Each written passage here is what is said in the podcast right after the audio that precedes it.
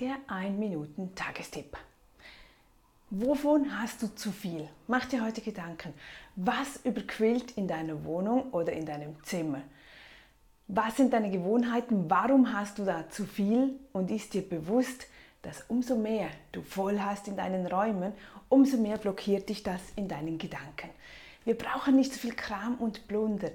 Mach dir Gedanken dazu, was könntest du eliminieren, warum hast du diese Gewohnheiten, wie ist das entstanden? Und vielleicht könntest du diese Gewohnheit streichen.